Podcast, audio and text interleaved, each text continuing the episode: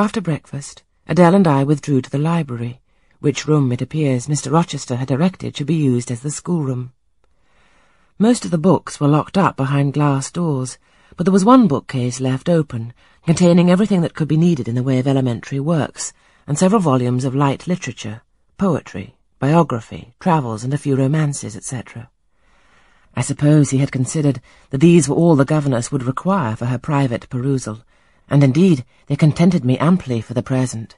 Compared with the scanty pickings I had now and then been able to glean at Lowood, they seemed to offer an abundant harvest of entertainment and information.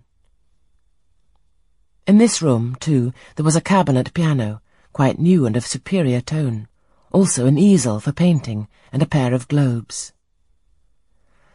I found my pupil sufficiently docile, though disinclined to apply. She had not been used to regular occupation of any kind. I felt it would be injudicious to confine her too much at first, so when I had talked to her a great deal and got her to learn a little, and when the morning had advanced to noon, I allowed her to return to her nurse. I then proposed to occupy myself till dinner time in drawing some little sketches for her use.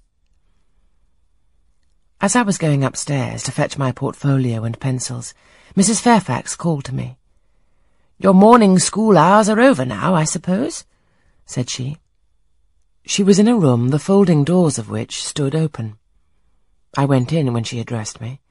It was a large, stately apartment with purple chairs and curtains, a Turkey carpet, walnut-panelled walls, one vast window rich in stained glass, and a lofty ceiling nobly moulded.